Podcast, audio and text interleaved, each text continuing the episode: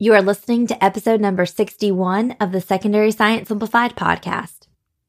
I am excited because this episode is the first of two guest episodes this month. Today's interview is with someone I have followed on Instagram forever and who I've always thought of as the demo queen. And that is Doctor Erica Colón, whom you may know better as Nitty Gritty Science. Doctor Erica Colón is a national board certified teacher with over twelve years of teaching experience in sixth through twelfth grade science. In two thousand twelve, she founded Nitty Gritty Science L L C, which is a science curriculum publishing company, and she uses her social media platform to share science teaching resources and ideas. In this episode, Erica shares a wealth of wisdom on demos and particularly about rethinking how you approach them in order to decrease overwhelm for you and increase engagement for your students. She shares specific advice for middle school science teachers versus high school science teachers, since she has experience teaching both. And she even shares a bit about what she's doing now to serve elementary science teachers through Nitty Gritty Science Junior. If you've ever seen one of my Instagram posts and wondered where I get my awesome science t-shirts, ninety-five percent of them are from her Nitty Gritty Science merchandise line. She brings so much to the science community, which you can tell in a second if you just glance at her Instagram and TikTok pages. And I'm excited for you to hear why in this episode. So without further ado, let's get to my interview with Doctor Erica Colón of Nitty Gritty Science. This is Secondary Science Simplified, a podcast for secondary science teachers who want to engage their students and simplify their lives.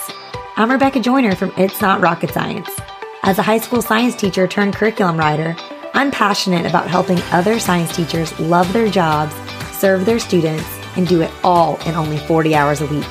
Are you ready to rock the time you spend in your classroom and actually have a life outside of it? You're in the right place, teacher friend.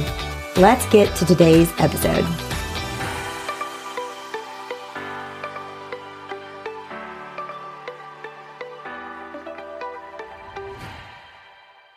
Hi, Erica. How are you? Great. Thank you so much for having me today, Rebecca. This is, I'm going to have so much fun with this today. Well, I'm thrilled you're here and that it was able, you were able to make it work despite our very different time zones. Um, so, yeah, which I forgot about. So I will let you know, moving to Texas, I still think I'm on East Coast time many times. So I know. Well, I'm, I'm just, it worked out. And so I'm so glad you're here. And so for my listeners who may not know who you are, although I'm sure most of them do, why don't you just introduce yourself and just kind of share like a background of your career history, where you are now, what your teacher teaching experience was like, and just anything about your background in education that would be helpful for everyone listening who may not have heard of you or Nitty Gritty Science. Sure thing. My name is Erica Colón, and I started teaching in two thousand. And at that time, my husband was just joining the Navy. So my teaching career took me over many states. I've taught in Florida, I've taught in Texas, I've taught in Hawaii, I've taught in New York. Um, I, I've taught in a lot of different states, and I think I have taught pretty much every science discipline out there. And even so, even when I was teaching in Hawaii, that I got a grant from a uh, shark company, and they actually let me build my own course. So I got to build and create marine science out there, mm. which was one of my favorite things to do. So when I say I've taught pretty much every science discipline, and I've taught every secondary grade level, six through twelve, I've done them all. And so there was a point where I kind of felt like I wanted to take the next step. I wanted to kind of move forward in education. And I thought the logical step would be to go into administration. Mm-hmm. So I went and got my master's in administration, and I probably shadowed for about two weeks and immediately said, absolutely not. This is not where I want to be. I want to be back working with teachers and students. I did not want to be in any admin role whatsoever. That is, does not fit my personality. And I think it's because honestly, uh, I give it to some admin out there. It takes a different kind of patience to run administration working with people. So that wasn't for me. So I went back and thought, well, what can I do next? And so I knew that I wanted to work with science teachers. And because moving all the time, I was always kind of the new person coming into the schools and was always given kind of that role where I was giving multiple disciplines to teach. Nobody was there to help me. I was always creating curriculum on my own, stealing, begging, and borrowing from things. Um, and just kind of, you know, I'm still back in the day where you're cutting and pasting questions out of tests and oh stuff and, and photocopying. And, and so I just felt that there was really a need for working and helping with science teachers, because when they come out of, you know, the science teaching program, you're kind of just thrown into it. And yes. if it was the same as my science teaching program, you were taught maybe how to make one unit and then that was it. There's like, make a unit. You're good. Go. Yeah. Yeah. That, that's it. So everybody would just kind of, and then, and then it wasn't even very good instructions on how to make a unit. It was just like, you need to pick a unit and build a unit and how you would teach it.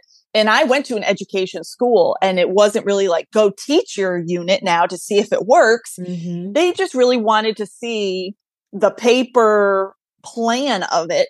And so I never even was able to execute it to see if it even worked. Mm-hmm. All I know is my teacher liked mine because I had some hands-on things in it, which mm-hmm. at that time, again, was cutting and pasting and, and doing something. So I really felt like you are not prepared very well to be a teacher, any teacher really, before you're thrown to the students. And you really have to just kind of swim. And, and some people can swim, and some people tread for a long time, and, and some people sink and they find out it's not for them either. So right. long story short, I really wanted to work with science teachers.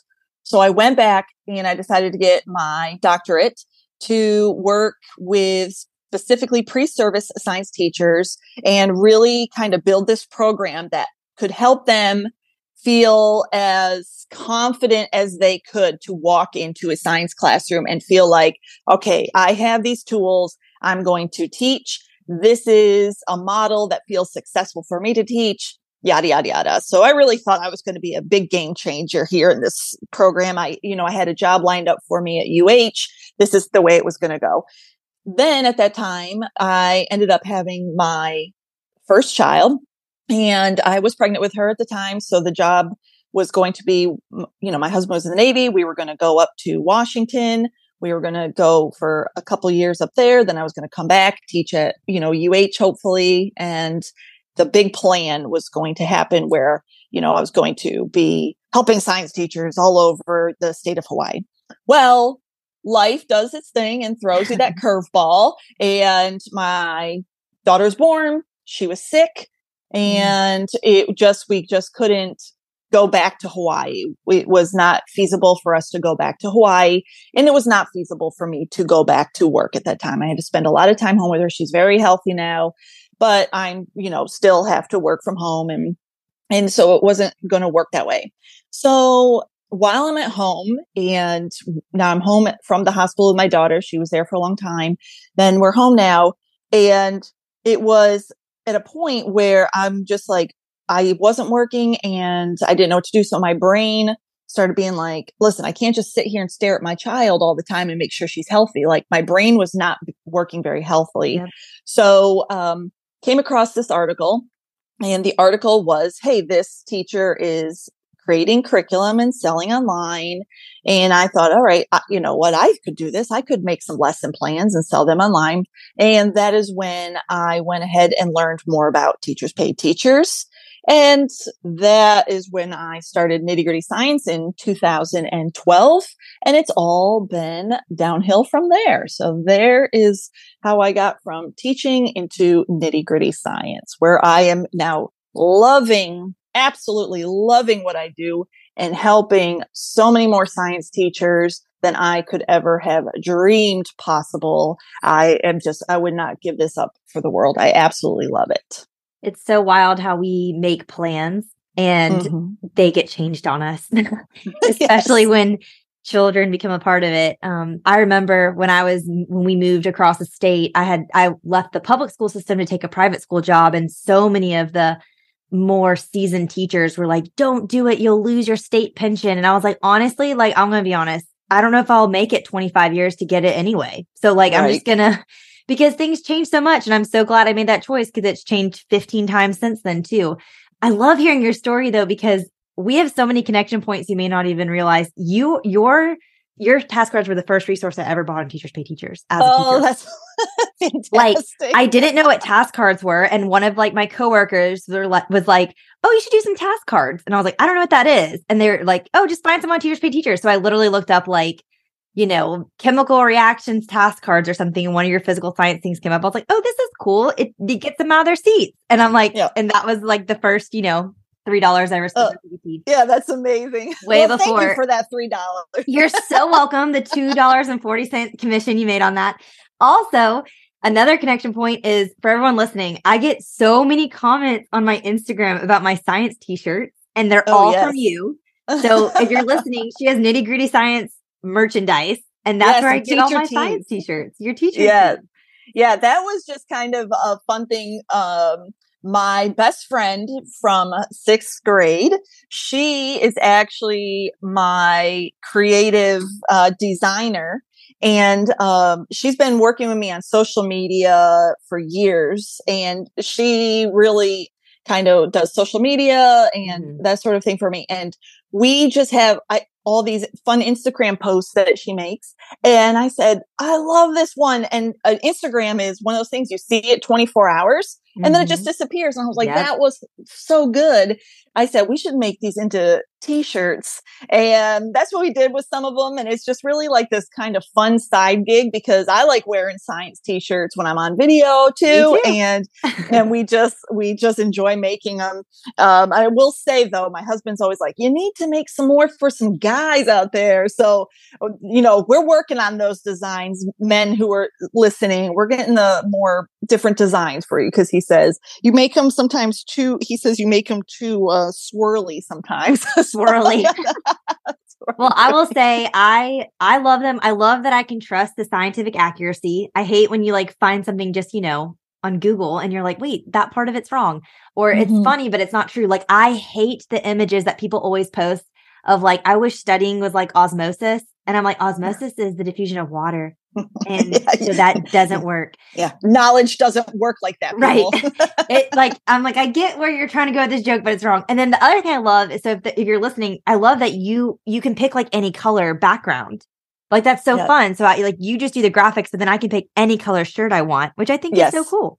So yes. if you need to have mm-hmm. like a school color shirt, you know, for Friday Spirit Day, but you still want it to be sciencey, you could get red or, you know. Exactly. Whatever. Exactly. As that. long as it goes with the graphic. Yeah. We, it's just kind of like this little fun bonus thing that we love to do. And, oh, you know, we just kind of, you sometimes you won't see a design for a lot while because we're busy, and then we'll say we need a new t-shirt. So yeah, I, if you guys need teacher teacher tees, you know, science teacher tees specifically. Yeah.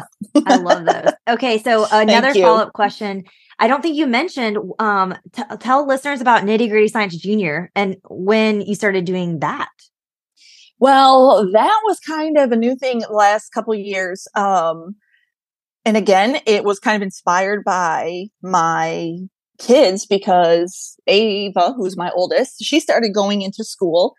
And this is kind of something I'm learning more as I, you know, work with teachers and I get more into education. So there is a secondary teaching and the elementary teaching, and the worlds never really meet. Mm-hmm. And unless you're in like a K through twelve school, and maybe even then they don't really meet. So in the whole time I was teaching, I never really went and talked with elementary teachers. I never, you know, worked with them. And then um, I start having my daughter go to school. And so I have to meet her teachers. And I'm starting to learn the process of how elementary teachers teach mm-hmm. and how the subjects, what they choose to teach and what subjects they are mandated to teach. And I really think that elementary teachers are a special type of teacher, because I mean, talk about multitasking and having to kind of keep the day organized for these kids all day while trying to, you know, help them learn throughout the day is just amazing to me. Mm-hmm. Yeah. And so what happens though, when I'm talking to them is, we all know math and reading, math and reading, math and reading, math and reading, math and reading. This is what the major focus is in elementary. That is going to be always and forever the main focus is math and reading. But I still assumed there was still science every day. And this is just, again, my assumption. I still assumed they were getting social studies every day, even though it was in there. But when I start going and seeing the, you know, reality of it today, it was not happening. I would say my daughter was getting science maybe once a week. And it was only for like twenty minutes a day. And it wasn't even science. It was actually like a reading passage about science. It was a reading passage about matter, solids, liquids, and gases. I think she's gotten solids, liquids, and gases over and over again. And that is not a knock on the teachers. Uh, this is something that I'm noticing, that the elementary teachers are only given so many materials to teach this. So number one, they don't have the resources, even if they wanted to. And, and if you do have an elementary teacher that is really into the science and stuff, well, that's probably because they want kind of focus that as their background is in science. Two, sometimes they are asked and, you know, told by their administration, do not focus on science. You need to focus on more math and reading. Mm-hmm. And so, and then the third thing I run into when I'm talking to them is, they just don't have the background knowledge to learn the topics, all the topics.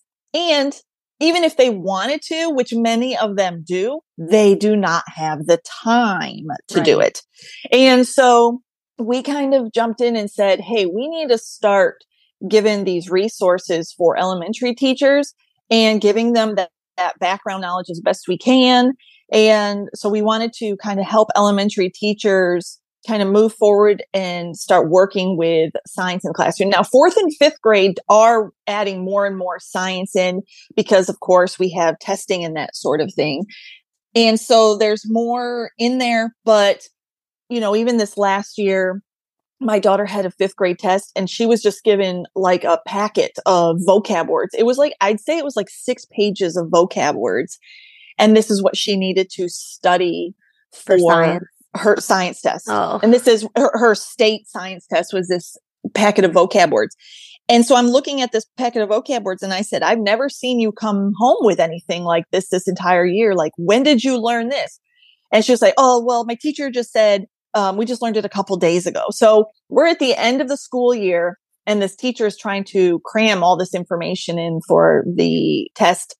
And it's just a lot of different issues that are coming up with it. And even like when COVID had happened, you know, the teachers were actually told, do not teach science. Like when they had to do virtual school and stuff, do not teach science, take it out of there. Like, don't even go it, you know, don't touch it. Just focus on math and reading the entire time.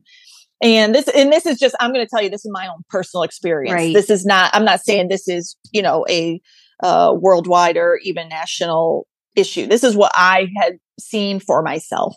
And so I felt like, you know, not only elementary, but middle school and high school and stuff, that during that time, that virtual time, that we were really going to lose a lot of kids that wanted to be scientists. And I know I'm going off a whole nother path here because I could talk about this all day, but we wanted to kind of jump into elementary science to start get, helping science teachers with those tools, the elementary science teachers, because I know they don't have the time. I've right. seen them. I've, I've seen they're just going and going and going.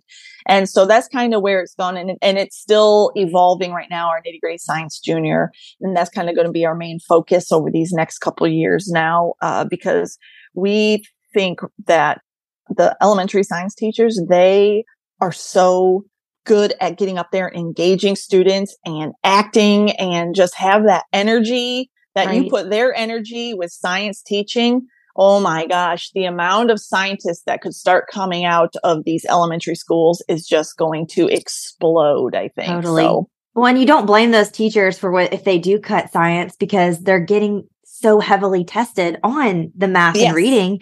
So yes. it makes sense. So I love that you're providing the support though to help them keep it in there, you know, and make it easier for them.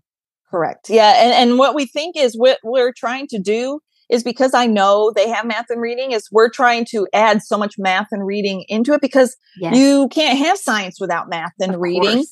And so if you want to tie it all together, like, let's show them, like, let's show the administration. So I have the evidence. I'm going to give it to the teachers. They can take that right down to their admin and say, we are doing math and reading. It, I mean, this is what we're doing. And, I'm, and, and so we're going to give them that background and kind of the evidence to, to support that, so they can add that into their classroom. It's so true. I feel like, especially with math, I mean, I had so many, when I taught eighth grade physical science, I had so many students that were taking algebra one while they're in my physical science class. And we often were rearranging equations for unknowns before they even were in math. Mm-hmm. But it was so funny because the math teacher would come to me and the kids, it made so much more sense for them to rearrange force equals mass times acceleration to find mass than it was for them to look at an equation with like X, Y, and B, you know? Correct. Yes. But I'm like, you're doing the exact same thing. But it was so cool. It's just so, I love science because it integrates so many things. I mean, yes. obviously we love yes. science. Of course. I mean, it is our favorite. It's the best subject to teach. But that's the problem, I think, because it is so content specific. And so yeah. it's rarely crossed over. And so students don't even make connections because science sits here, right. math sits here, social studies sits here, you know, and so there's never, I mean, there has been some drives in education sometimes to do these cross-curricular units and to, and there's different models for cross-curricular, but it always seems to go back to traditional teaching. Nope. I'm in my classroom. I'm going to teach this. And so, you know, that is something, again, that if you start at the elementary level and just tie it all together, the students will start seeing that you, you can't do science without math. Right. And all reading is going to involve you being curious and you finding evidence clues and finding the data that supports it to support your argument. And it all ties together. So, Absolutely. you know, we just, we just have to start at the foundation, I think. I love that. Well, I'm glad you're providing that support because well, I we're don't know how there. you there's do it. There's a lot of teachers. Yeah. There's a lot of teachers that are like, where's more? And I was like, you know, guys, we're going um, as fast I'm as trying. we can. yeah. All right. So I'm so excited to talk to you specifically because I feel like when I think of teachers in the education space, I think of you as like the demo queen.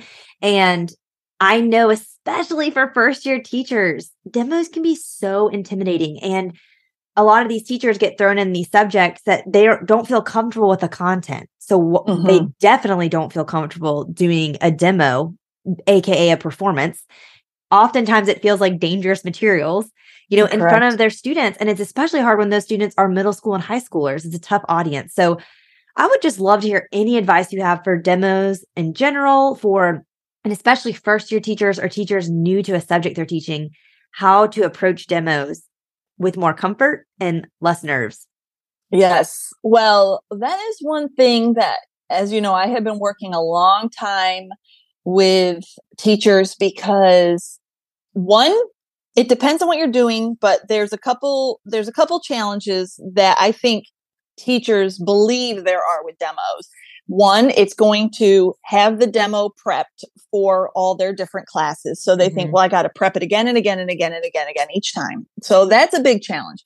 Two is finding the materials and resources right. for it. And then three, not just knowing it, but what if the demo doesn't work in front of my students? Mm-hmm. I'm going to look like or I'm going to be perceived as a failure. Like, I don't know what I'm doing as a science teacher. It's going to be embarrassing. It's going to uh, show that I don't have credibility. And so I'm going to stick with this one demo that I know is foolproof. I know it works. And that's the one I'm going to do with. And then that's it. And so you start finding teachers that just think if they try a demo and it doesn't work, that You, they're going to be perceived a certain way and by the students. And I have found over the dozen plus years that I'm teaching, absolutely not. I have had so many countless demos that have failed over and over again. And it is nothing, absolutely nothing but a learning experience yeah. for everyone in the classroom. Mm-hmm. The kids even love it better when it fails, actually, because I, I swear they are excited because they know they're going to try to get, they're going to get to see a chance to see it again, right? They're going to be right. like, it's almost like, okay, okay. So y- you can talk to me like, oh my gosh, that guy, guys, let me start over. That didn't work. Let's try it again. What do you think? And then you can talk about it. But never once in all the years that I have done demos and done it in front of students, have a student ever laughed at me? Has a student ever said, you know, said something negatively, like I didn't know what I was doing? They, I have never had that kind of feedback from the students. They'll ask me like, well, why didn't that work? Or what did you forget? They'll ask me things like that. Like, did you forget something? Did you do something? Mm-hmm. And so it turns into a learning experience. So when you are starting to work, there are a lot of demos that can take a lot of materials. And there are demos that can just take one or two things. So they, you know, I, I notice, I feel like there's a lot of pressure on teachers because when you go look online and you search up demos, right? The number one demo that's going to come up right now is elephant toothpaste. Elephant toothpaste is everywhere. You can't get away from elephant toothpaste. And everybody is feeling like we need the messiest, we need the smelliest, the stinkiest, you know, and the, the, biggest explosion for a demo to be successful. And that is just not true. That's such a misconception. All the, the demos that work the best are the ones that get the students just being like, huh, how did you just do that? Or how did that just work? And they don't have to be big whiz-bang demos at all. It's the demos that just get the kids thinking a little bit. And so I want people to be curious when I do the demos. I want them to think, what is going on? And so one of the more, like just a more recent popular demo that I've done on TikTok has taken a hammer, a potato, and a knife. That's it. Everybody can get a hammer, a potato, and a knife. And I'm doing a demo for inertia, and I stab the knife into a potato. And I tell them I'm going to hammer the handle. So I'm pointing the knife down with the potato at the bottom of the knife. And I'm going to hammer the top of the knife. And I'm going, I ask, what do you think is going to happen to this potato? And most often the answer is when I knock the knife, the potato is going to come flying off the knife. So I don't ask, I just say, okay, watch what happens. So I start hammering the handle of the knife. And the potato actually looks like it is moving up the knife. It looks like the potato is climbing up the blade of the knife. All right. This one, again, no, I didn't go burn something. I didn't explode. I didn't make a huge mess all over my classroom. And that has gotten so many questions of what is going on with that. So it's a very simple demo. And so it's not the big flashy ones because you'll notice when people do those, there's never a question afterwards. There's never a thought to say, what happened? Nobody gives a chance for somebody to ask why. They're just like, my idea is I'm going to make the biggest explosion ever. And they think that is a, a science demo. And there was never a time afterwards to say, well, why did that happen? Or how did that happen? And that is the whole idea of a demo, is to do something that just leaves a student asking a question at the end. How did that happen? Why did that happen? And that is where you can start real small, just using very simple things, because people see demos, which we call phenomena, all around mm-hmm. us every single day, all day. You could go outside and they're happening all around you. You know, they're happening in your house. They're happening, you know, walking through the school and stuff, but we never stop to ask why this is happening. And so, um, you know, I, I had another one the other day. I just took like one of those little tiny, you know, plasma balls that are like nine dollars at Target, and you just yeah. take a fluorescent light bulb. And I have the fluorescent light bulb in my hand. That's two things, not flashy, not messy. And I just hold the fluorescent light bulb next to the plasma ball, and the fluorescent light bulb will light up. Again, just two items. And it gets, well, how? How did that happen? How did that light bulb light up? And so what I want something to make students ask why and how afterwards. And so that's where you need to start looking for demos in, in just at the end to say, why did that happen? You know, how did that happen? Mm-hmm. And so that's kind of where I start with looking at demos and, and that sort of thing. I love that, making that the goal. Like the goal mm-hmm. is to get them asking questions. It's not mm-hmm. to have, you know, do the most dangerous thing that will, you know, really knock their socks off.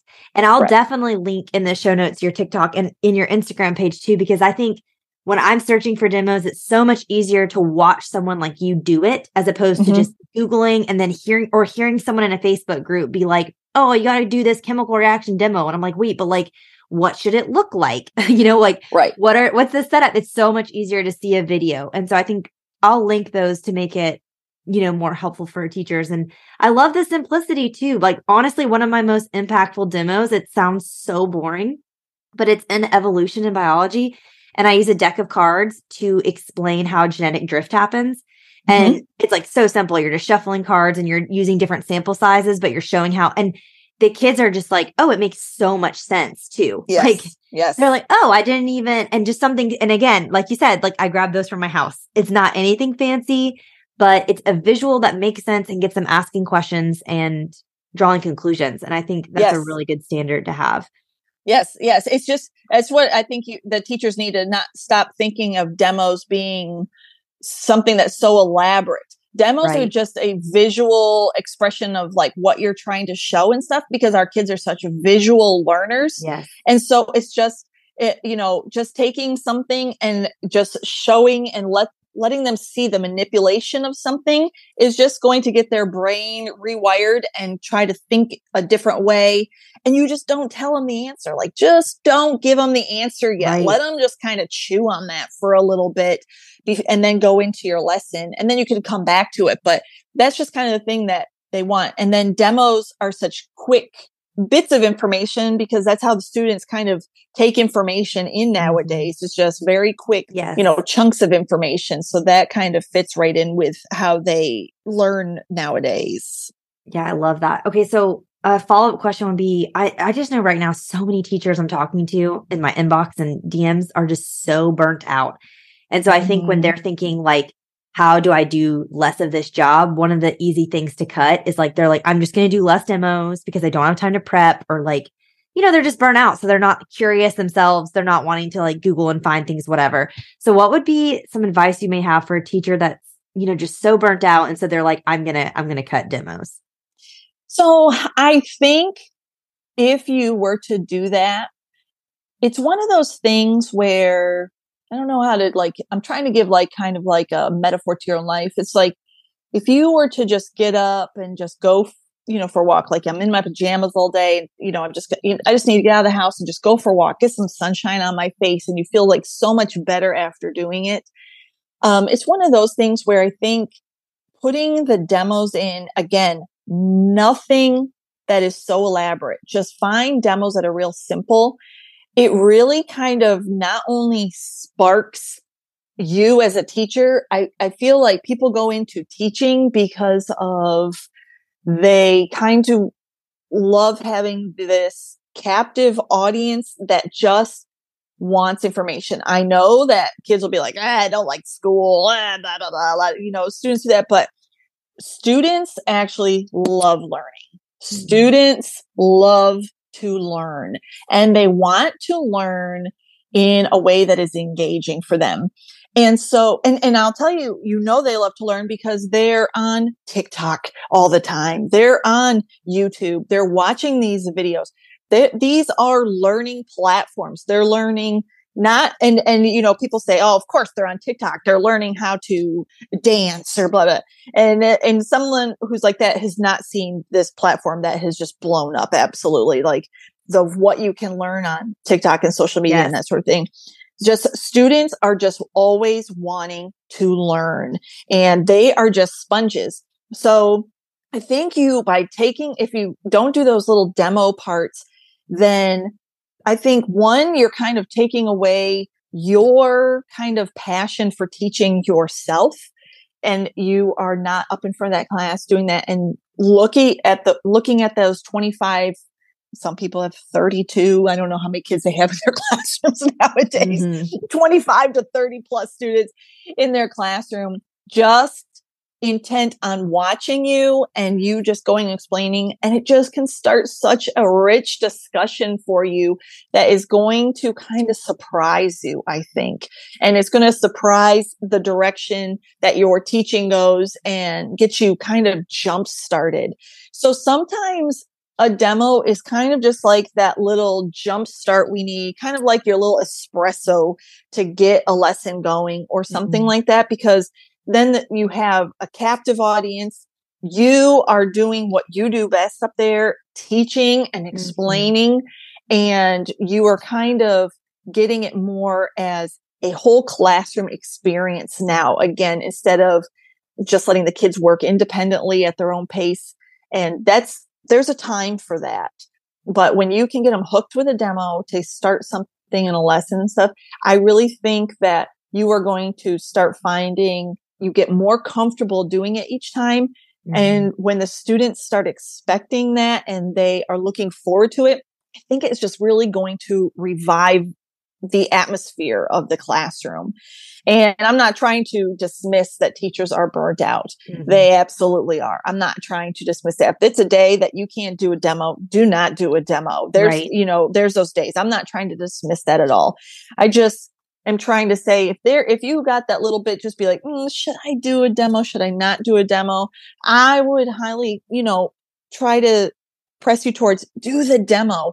I think you're going to kind of see this energy level that maybe that's what you're kind of missing or you want from your class and your students. And that's kind of going to kind of jump start things for you a little bit.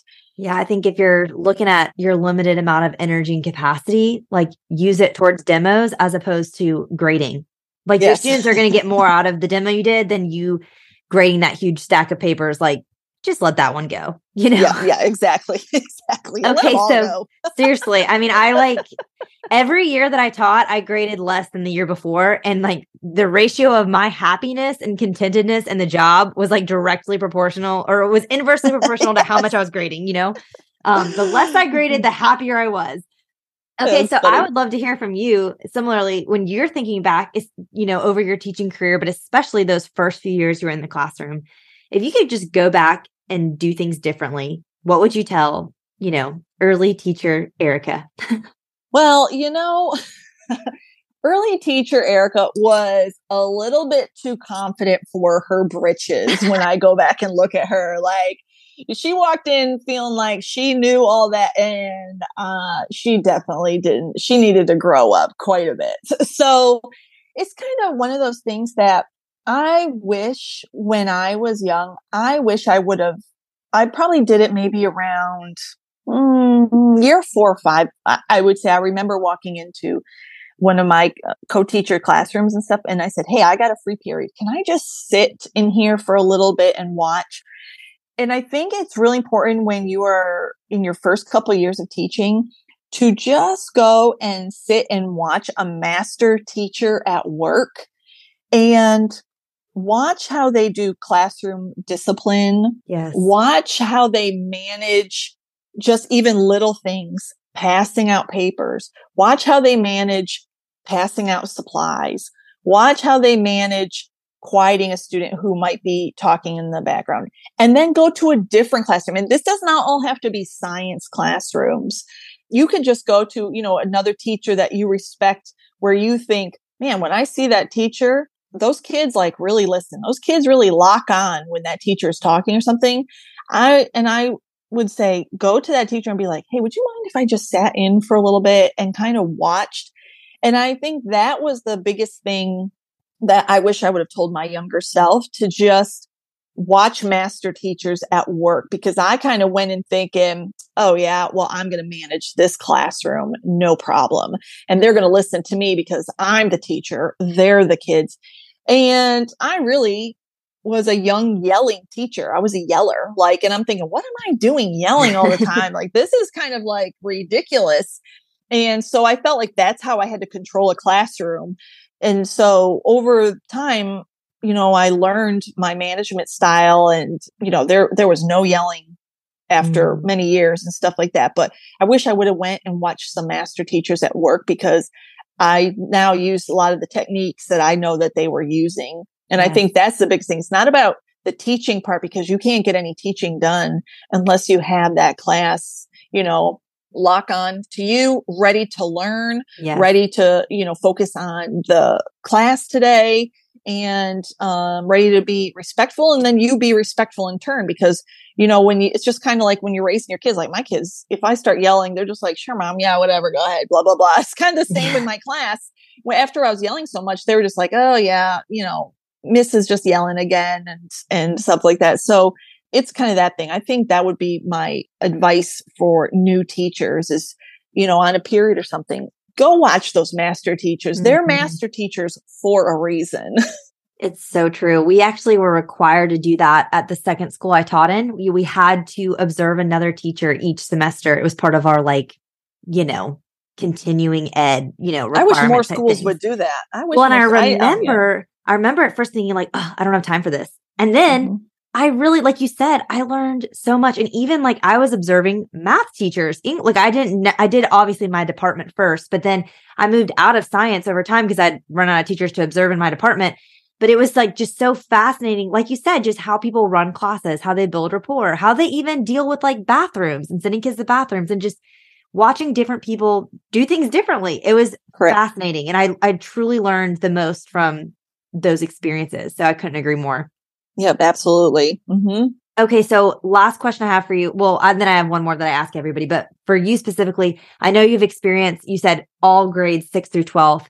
Would you, do you have any advice specifically for like, specifically to the middle school science teachers listening? And then maybe if you have something also for high school science specifically too, anything there yeah. that you would have that you would add, since you do have that. A lot of us, you know, don't teach six through twelve. So we don't know, you know, I don't have, right. a lot of, I don't have anything to offer a sixth grade science teacher. So we'd love to hear what you'd have to say on that. Sure. Well, I would start, if I start with middle school, you know, one of the um, things I run into when I talk to middle school teachers or newer middle school teachers and that sort of thing is, for some reason, everybody is just shocked, you know, that I'm having to teach the metric system all over again. I'm having to take time to teach the metric system. I'm having to, I'm having to take time to teach this. Graphing. And yeah, graphing, right? I'm, you know, I'm having to teach time to take graphing. I'm having time in, and, um, why, you know, why am I having to reteach this again? And so I think that is where it goes back to my first point at the beginning of our discussion is maybe it was on, you know, state standards or national standards that elementary students should have learned this stuff before they come up to you in sixth grade and that sort of thing. But like I said, you have to give those teachers a little grace mm-hmm. because they, nobody has told you that their administration told them to cut out science. Nobody has told you that their administration told them to focus on reading this whole year, and they got to give three weeks to the science class. And so you need to kind of start fresh with middle schoolers because they have really not had the science background that we feel that they should have had. Yes. And so you really do kind of need to start over when the middle schoolers come in. And at the sixth, seventh, eighth grade time, they're not first, second, and third graders anymore. They just, first, second, and third graders, you could tell them, no, the moon is made of cheese, and they'll believe you, right? But now when you're getting to sixth, seventh, and eighth graders, they are already coming in with their minds made up that they know things already. They have already started forming a lot of misinformation because they're just picking and choosing from things. So they are already finding out that, or they're, they're, they're coming to their own conclusions. For example, here's a really wild one that I had one time. I, I had a study hall. I had this big poster on my the front of my desk, had all the animals of the kingdom, and you know, they're just had them all. And I remember I'm sitting there and I'm doing something, and the kids are just having a conversation. And I heard the conversation say, "Duh, lions are boys and tigers are girls." Now, this was an eighth grade class. And this kid was so adamant telling everybody. And I I had to look up and I was like, he's joking. He's definitely joking, right? And, but no, when the conversation got started, it was like, this kid thought lions were, all lions were boys and all tigers were girls. And this is just this kind of idea that they have built for themselves in their own mind. And so they're at this age where they don't want to be wrong. They don't want to look wrong in front of their peers. They don't want to look like they don't know things. They, they're really starting to build their thing. And so it's a very tricky age to start trying to transform their minds into ideas and, you know, correct things that are, that has been misinformation in their head. And you mm-hmm. have to kind of start over. And you have to do that while Susie just broke up with so-and-so down the hall and, yes. you know, and this boy is going to have a fight with this boy and they're not best friends anymore. And this group is not talking to this group. So you just have kind of this beast of a middle school, like, child that is just getting torn in so many different emotional and physical and social directions. And so it's just going to be a wild ride. Like if you're teaching middle school, they are, they are a wild group to teach. So it's, it's kind of like knowing that you don't have the sponges you had if you were teaching elementary. You have to kind of get that sponge, clean out. Like, you know, if you have like a dirty paintbrush, you have to clean out all that paint out of there. That's, you have to keep rinsing and keep rinsing out the old bad information before you can use, you know, the new paint, or you're going to start smearing colors on the wall and it's going to get very confusing. So you have to really kind of know that we have to correct and teach and correct and teach and not just keep assuming that they already know information. So yeah. that is what I feel like with middle schoolers for sure. And my advice for high school is ninth grade is still kind of on that cusp of middle and mm-hmm. high school. So you're okay with them. They're, they're, they're kind of um, still in that area where they're still learning and teaching and stuff. The one thing that I absolutely love about high school is for some reason, this brain shifts for juniors. And I think maybe that's because they see like the light at the end of the tunnel. They see like, we're getting out of here next year. I got to start taking things serious. And I felt like the juniors and the seniors are already kind of checked out. So we have to bring them into, to give them the information that they think is going to be relevant to help them. So that's, I'm going to talk on that in a second. But when you start getting into like sophomore and juniors and stuff like that, like if you th- want a group of kids who want nothing more than to learn, like they really want to learn, like they're just like, feed me everything because I am about to go out in this real world. And I feel like I have been screwing around since sixth, seventh, eighth, ninth, and tenth grade. That group to me is they are just like, okay, we're taking this serious now. Like, just give it to us and teach us. And I really think that that group is somebody that you can just really have great discussions with. You can ask them their opinions and they are not going to play games with you. Like, they're going to ask you stuff. They're going to ask you hard questions. They're going to put you on the spot. Mm-hmm. But what they're looking for are these real conversations because they want to go out in the real world having knowledge. They want to go out and they want to start feeling like, I'm going to go out there and I want to feel prepared now. I really want to feel like I know what I'm talking about when I have conversations with my peers, with my professors. If I go to college, if I go to trade school, what I want to know what I'm talking about here. If I'm talking about hydraulics or if I'm talking about gas pressure and that sort of thing. So they are just sponges. And I feel at that level now, it has to be a two-way teaching experience. It cannot just be yes. a full-on lecture experience anymore. It can't be you are just teacher-centered and I'm going to spew this information out at you. It really has to be joint effort, have discussions, be real with them, tell them life lessons you've learned. show them real world examples, and really just tie it in, because that's what they want to do. They need to start seeing everything they've learned, start getting pieced together with what they're going to see out in the real world. Yes. And then, you know, moving on to your seniors and stuff, it's a lot more of that. But now they want to be very focused on what they enjoy the most. So try to start finding projects that they could work on, long-term projects that they could do, that they can put their time into, that they can now start tying everything together with technology and collecting data and supporting their argument and that sort of thing. Like, let them start tying in reading their research. What am I going to do with this data? How are you going to say that you're right? And then, you know, we've been teaching them all along this whole time, hypothesis, collect your data, do your research and stuff. But a lot of times we give them guided labs, because this is going to be the most time efficient way for a teacher to do this.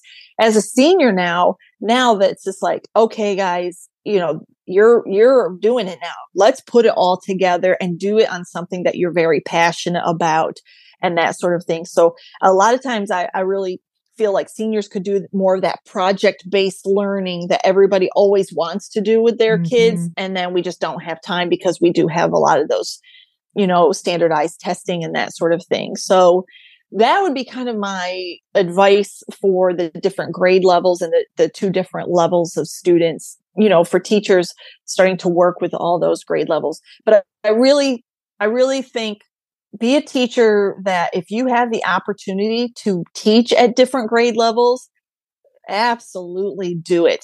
It is a, a different personality at all the grade levels, and you'll really start learning where you really find the the group of kids that you want to teach. You're going to find that personality, or it's it's not like a personality of a certain, you know, kid. It's a personality of like that grade level, and which totally. One really resonates with you.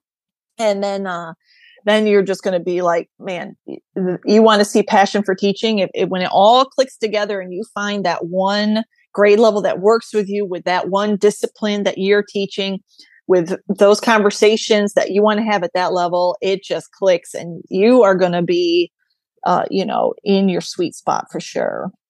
Wow, that was so helpful. I'm just so grateful for you taking the time to be here. But I, before I let you go, I want to ask you one more thing. And that's mm-hmm. what I ask all my guests. And that's, what's one way that you have simplified your life recently? And it could be school related or just home and life related, just really anything that you're doing, or maybe you stopped doing, just to make your life feel more simplified. I'll tell you, a game changer for me that has simplified my life has to be online grocery shopping. Oh my goodness. Right? If this whole idea that I can just get my groceries, put them in eleven p.m. and they're there for me the next morning at eight thirty, and I just throw them in the back of my car.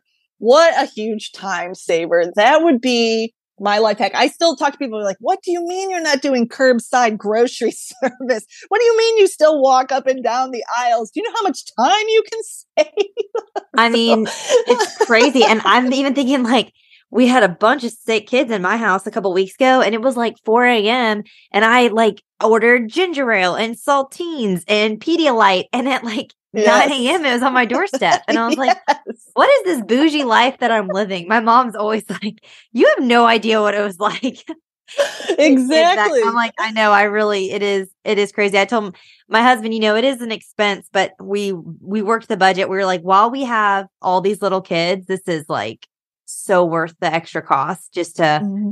I mean, I had to go the other day with all three, and my, we live in a small town and we only have one grocery store with one cart. That's a double cart.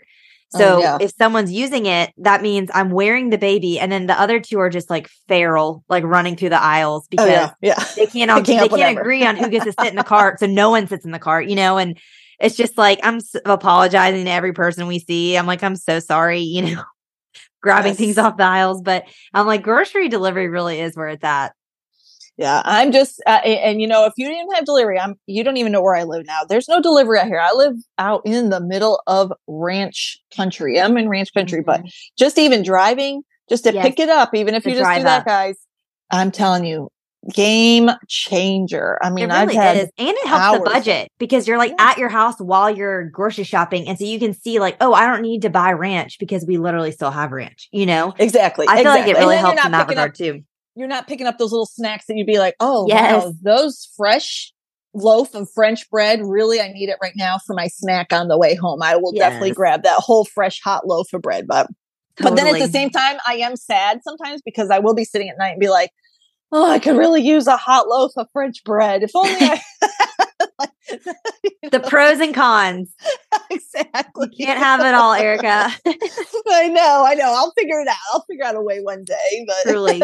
Well, hey, thank you so much for being here. And what is the best way for listeners to connect with you? I'll link all of your things in the show notes. Thanks. But if you're going to like tell them right now, find me here, what would be the best place for them to find you?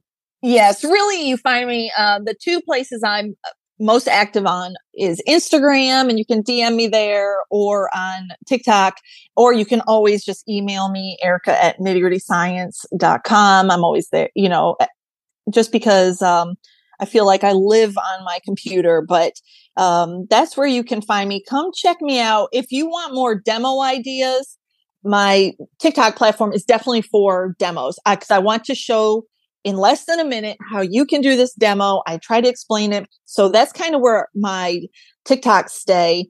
And then my Instagram is, we share a lot of resources, a lot of free resources that link you to different websites for earth science teachers, physical science teachers. So it's not just uh, Nitty Gritty Science products. We really keep that whole platform. We're always trying to share resources that we've kind of scoured the internet for, and we've curated this collection yes. of resources. So if you um, are looking for different things to help teach, or manipulatives, or, you know, P D Fs and that sort of thing, that is what Instagram is for, and it's been for for a long time. So you could scroll way back and you can go uh, find a lot of amazing free resources that are out there. So, you know, depending on what you want, that's where you can find us. Awesome. Well, thank you so much. I'm just so grateful for your time and all your wisdom. This was wonderful. Thank you, Rebecca. This was absolutely wonderful. So thank you, listeners. It's been my absolute pleasure, and I hope to see you out in the World Wide Web. Thank you so much for listening to today's episode and my conversation with Erica. As always, you can connect with her and find any and all links mentioned in the show notes, which can be found at itsnotrocketscienceclassroom.com slash episode 61. And don't forget, if you are looking for a last minute Valentine's Day themed science activity to do with your students this week, I have got you covered. Head to bit.ly slash INRSVday to grab my four free Valentine's Day activities for secondary science teachers. You can also find that link clickable in the show notes. All right, teacher friends, that wraps up today's episode. If you're looking for an easy way to start simplifying your life as a secondary science teacher, head to itsnotrocketscienceclassroom.com slash challenge to grab your classroom reset challenge. And guess what? It's totally free. Thanks so much for tuning in, and I'll see you here next week. Until then, I'll be rooting for you, teacher friend.